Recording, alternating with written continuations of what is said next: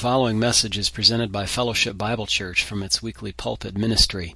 We offer an expositional study through entire books of the Bible, one verse, paragraph, or chapter at a time. We pray that you'll be blessed by listening in. Thanks for visiting. Welcome to those of you joining us on the live stream this evening. We're glad that you're here participating with us. We have a small group tonight. Uh, Wednesday is kind of our small group night, I guess, in some places you'd call it that. We um, have made a couple of technical changes to our live streaming system here at the building, so bear with us if there are any difficulties. We think it's going to work uh, perfectly, but uh, famous last words, you know.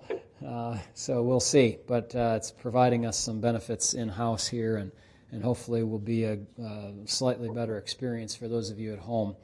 We're studying in Matthew chapter 5 this evening with the Lord's Sermon on the Mount as it has uh, been called one of the most famous sermons, probably the most famous sermon of all. And uh, we're looking at it verse by verse here together. We looked at first uh, last time uh, the setting, well, two times ago, the setting of the sermon on the Sermon on the Mount and some background information about it, how we should uh, handle it uh, as Christians, where it fits in our system of theology. And I think I might have something more to say about that, not in this message, but in my next one, which I began working on uh, today for this coming weekend. Um, and we looked at the idea of the blessings in Matthew 5. What are the blessings? We said that's more than happiness, more than that transient, watered down idea of happiness that we have in the English language. It's more like the idea of a transcendent happiness, or what I prefer to say, maybe a, a gracious favor um, or a privilege from God, uh, the, a state of wholeness that relates to the word shalom in Hebrew, a state of peace and prosperity spiritually. Uh, we see the Bible's full of these sorts of blessings. Psalm 1, blessed is the man. Numbers 26, the Lord bless you and keep you, and numerous other passages of Scripture. We then began to look at eight character traits of godly people and uh, fit yourself into these, okay? So if you're a if you're a church member, a pastor, a pastoral intern, somebody out of town, somebody with your sister, somebody uh, at, uh, at home, somebody away, uh, these character traits fit in your life as a professing believer. Jesus speaks of eight virtues pronounces a blessing from God on the person of faith who exhibits those virtues. Now, I said that the, the blessing itself, you could think, okay, it's, you know, somebody who is, for example, verse 3, blessed are the poor in spirit, for theirs is the kingdom of heaven. So you might think the blessing is uh, upon those who, who, who um, order their conduct aright, and they're poor in spirit, and therefore the blessing is that they will have the kingdom of heaven, a future blessing. And I argued last time that I think the blessing is more than a future only blessing. I think that the blessing entails present benefits as well. It is a blessing to know that you will receive the kingdom of heaven, and it will be a blessing to actually receive that kingdom of heaven, but you're also blessed now in that you have the attribute of being poor in spirit. And so the blessing is both present and future. Uh, I think mainly people would, would say, well, it looks like it's mainly future, but, but I think you have to include the blessings of now. It's not saying blessed will be the poor in spirit. Blessed they are is understood here as a, a present tense state of affairs. So we saw that in verse 3 Blessed are the poor in spirit, for theirs is the kingdom of heaven. People who are not rich in spirit, people who are not haughty, people who do not have a high view of themselves, who are proud or arrogant, self sufficient, atheistic, self autonomous, people who are opposite of that, lowly, humble, meek.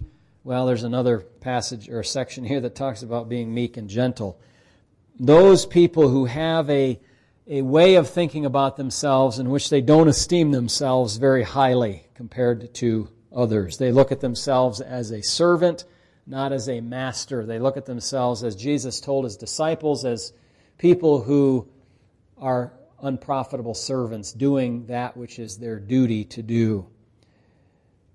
They live responsibly, but also recognize that any favor that they have is favor from the Lord God. It doesn't come from themselves or not, is not self generated.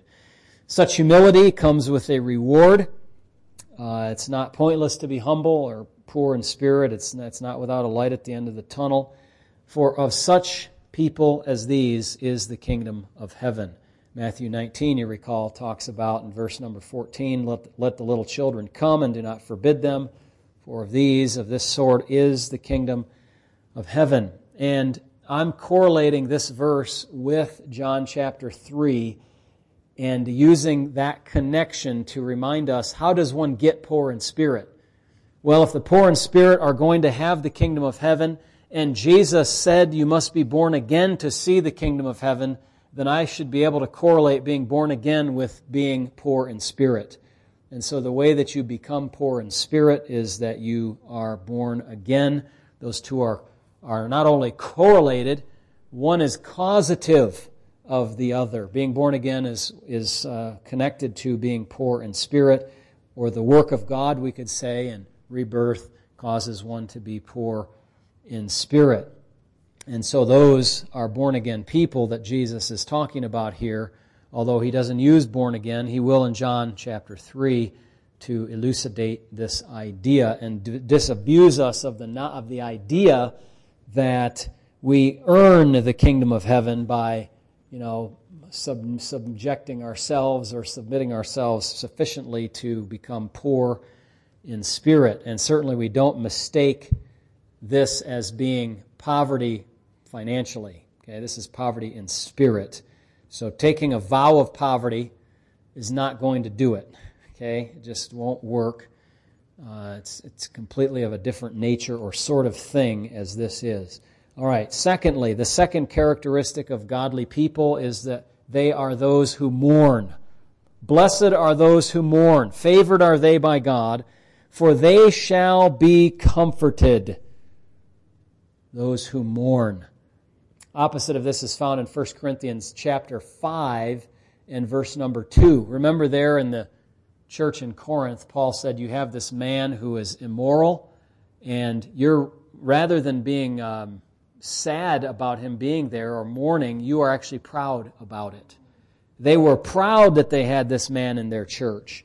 They had pride, like people say today, you know, pride the pride movement and all of that sort of thing. They're going to find out that that's not a very good title for their movement once they face the divine judgment. Pride is opposite of being poor in spirit, it's opposite of those who mourn.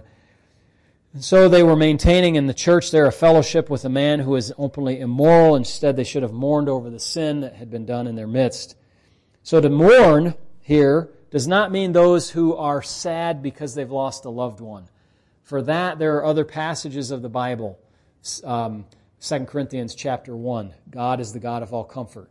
He comforts us in all of our tribulations and all of our difficulties, and He provides help in those times of lowness and, and difficulty. This passage is, is talking about mourning over sin, having godly sorrow over sin. If you look at 2 Corinthians chapter 7, and verses 9 and 10.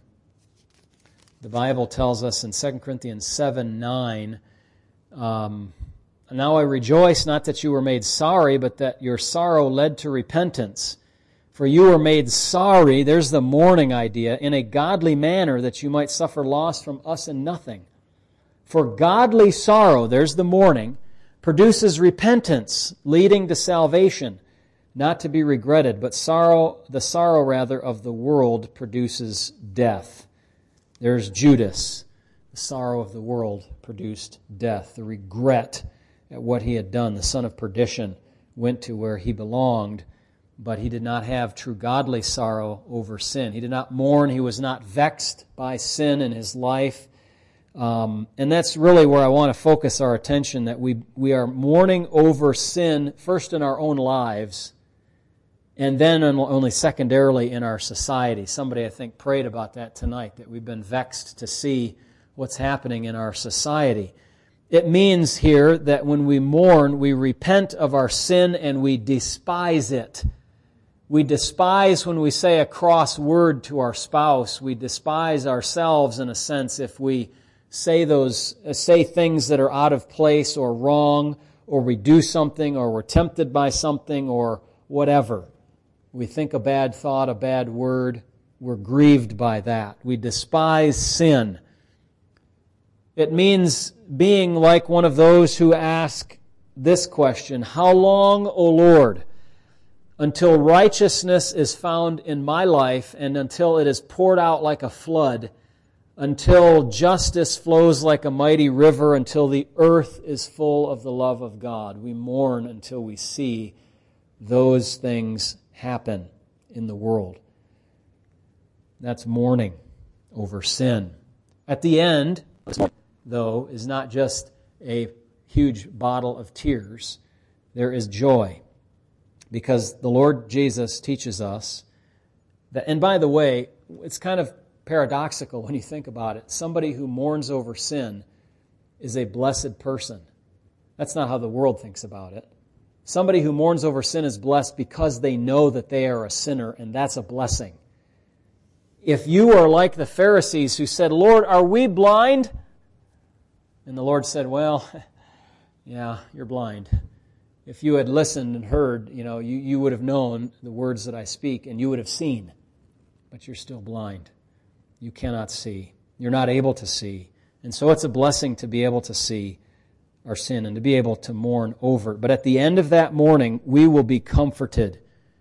I believe the kingdom of Christ, as well as the more obvious heavenly state, will bring that kind of comfort to those who decry their own sin and the results of it. Can you just imagine perhaps for a half a second what it would be like in heaven to not have any bad thing in you or around you?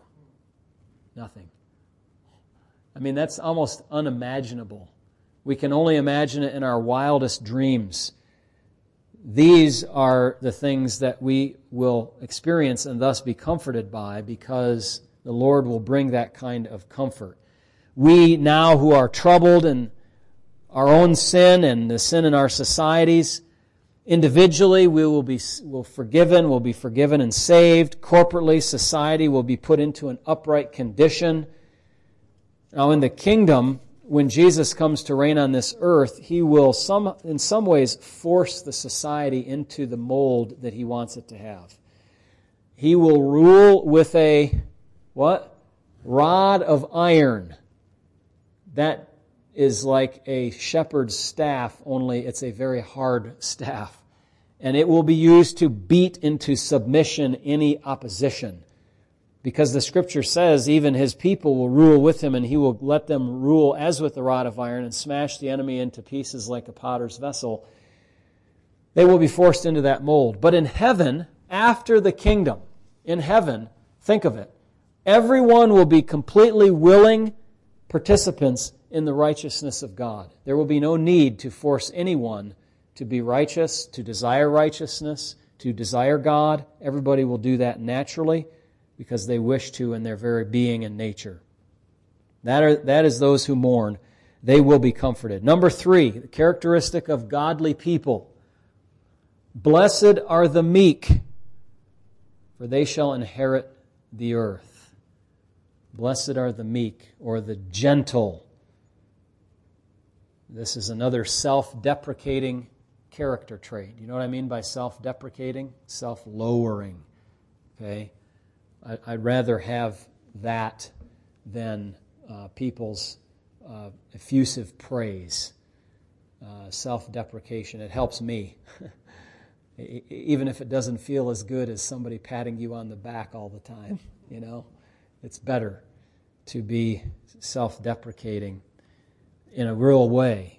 These ones who are uh, meek or gentle are humble, they're considerate, uh, and, and they will uh, inherit the earth. Um, the meek is contrasted against the wicked in Psalm 37. I know my wife is uh, familiar with Psalm 37, and she's probably thinking of this connection there. Psalm 37, look at verse 10. It says, Yet a little while, and the wicked shall be no more. Indeed, you will look carefully for his place, but it shall be no more. But the meek shall inherit the earth and shall delight themselves in the abundance of peace. Okay, now, and, and, let me go on to verse 12. Verse, verse 10, rather, said, The wicked.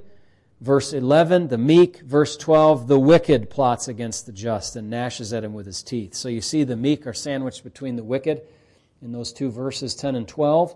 And that's what the Lord intends. He wants to show us that there's a contrast between the wicked and the meek.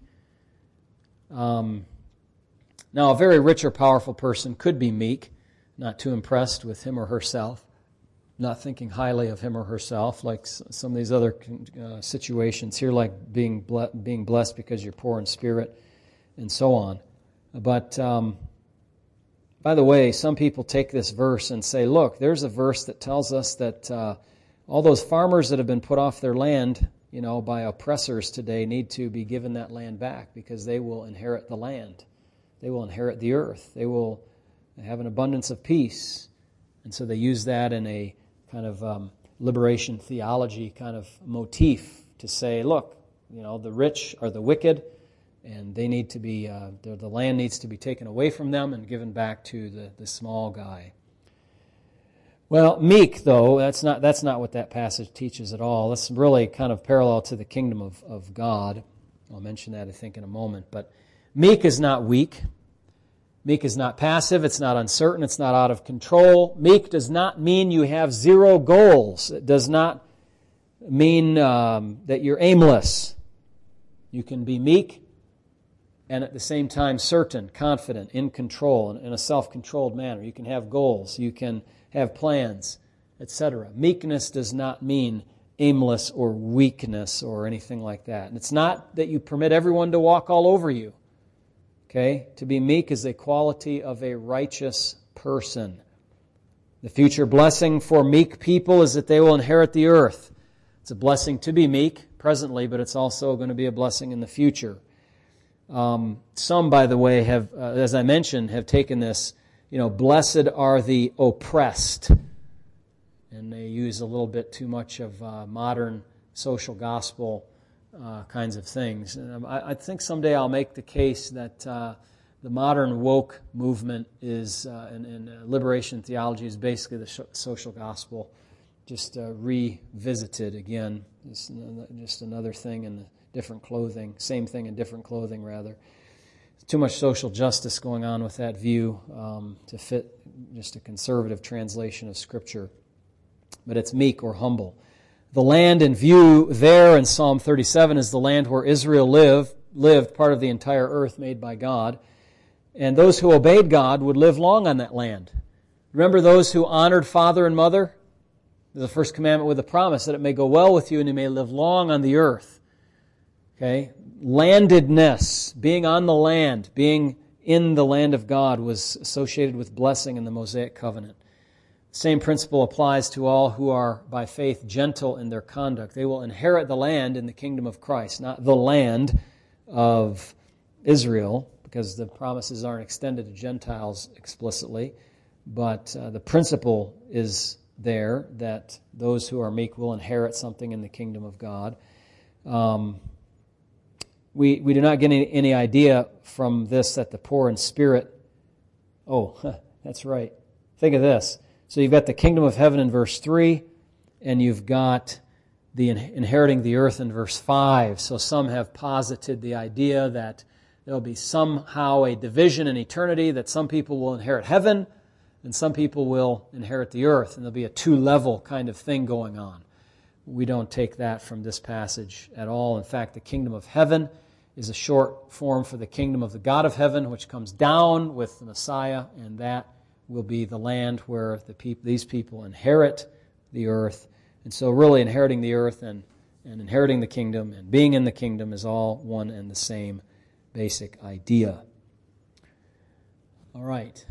The clock keeps moving here on us. Got to get that battery to run out temporarily here. Uh, but we go to verse number six. Now, this is the fourth characteristic of righteous people the fourth characteristic of godly people, of, in other words, saved people. If you're a saved person, you will be one who is poor in spirit, who mourns over sin, who is meek or gentle, considerate, sympathetic to others. And fourthly, you will be one who hungers and thirsts for righteousness. Hungers and thirsts for righteousness. You know Psalm 42, verses 1 and 2? As the deer. Hmm. You can hear it already, the song perhaps in your head. Or the verses, as the deer pants. You, you, my soul longs for God. Psalm uh, 63 uh, as well. Uh, just turn there to Psalm 63 and verse number 1. These, this is a section of Psalms I often use in the um, ministry to people in the hospital. Psalm 63 says, O God, you are my God. Early I will seek you. My soul thirsts for you. My flesh longs for you in a dry and thirsty land where there is no water. See, so I have looked for you in the sanctuary to see your power and glory, because your loving kindness is better than life. My lips shall praise you. Thus I will bless you while I live and lift up my hands in your name. My soul shall be satisfied as with marrow and fatness, and my mouth shall praise you with joyful lips. Well, there's so much more there that could be read, but thinking about that just kind of heightens my awareness of what it means to hunger and thirst for righteousness and for God. It's a tremendous, tremendous truth. Picture yourself as very thirsty or very starved. Somebody recently I was talking to on the phone used the illustration. It was, like coming somebody coming out of a desert you know, they've been in there for days and they come out and just water, water. You know, they're seeing mirages and hallucinations and they need help. They need, uh, they need sustenance. The desire, I mean, really starved. You need nourishment to feel yourself again and to, to feel like yourself again and to be strengthened. Who, who, who would desire the attribute of righteousness with that kind of intensity? It's kind of like in Peter when he says, as newborn babes, desire the sincere milk of the word. That is, we should long for a right standing with God, for moral rectitude in our lives, for holy behavior, for pious conduct. And uh, I take this righteousness here to not only be imputed righteousness. Uh, Paul, I think he would say, you know, it probably includes that idea. I mean, I seek that righteousness, he said. I, I, I desire the righteousness of God which is by faith, not a righteousness which is my own, but that which is of Jesus Christ. But also, and we don't have to divorce these two, I don't think, in many passages of Scripture, uh, it's, it's practical righteousness as well that's at issue.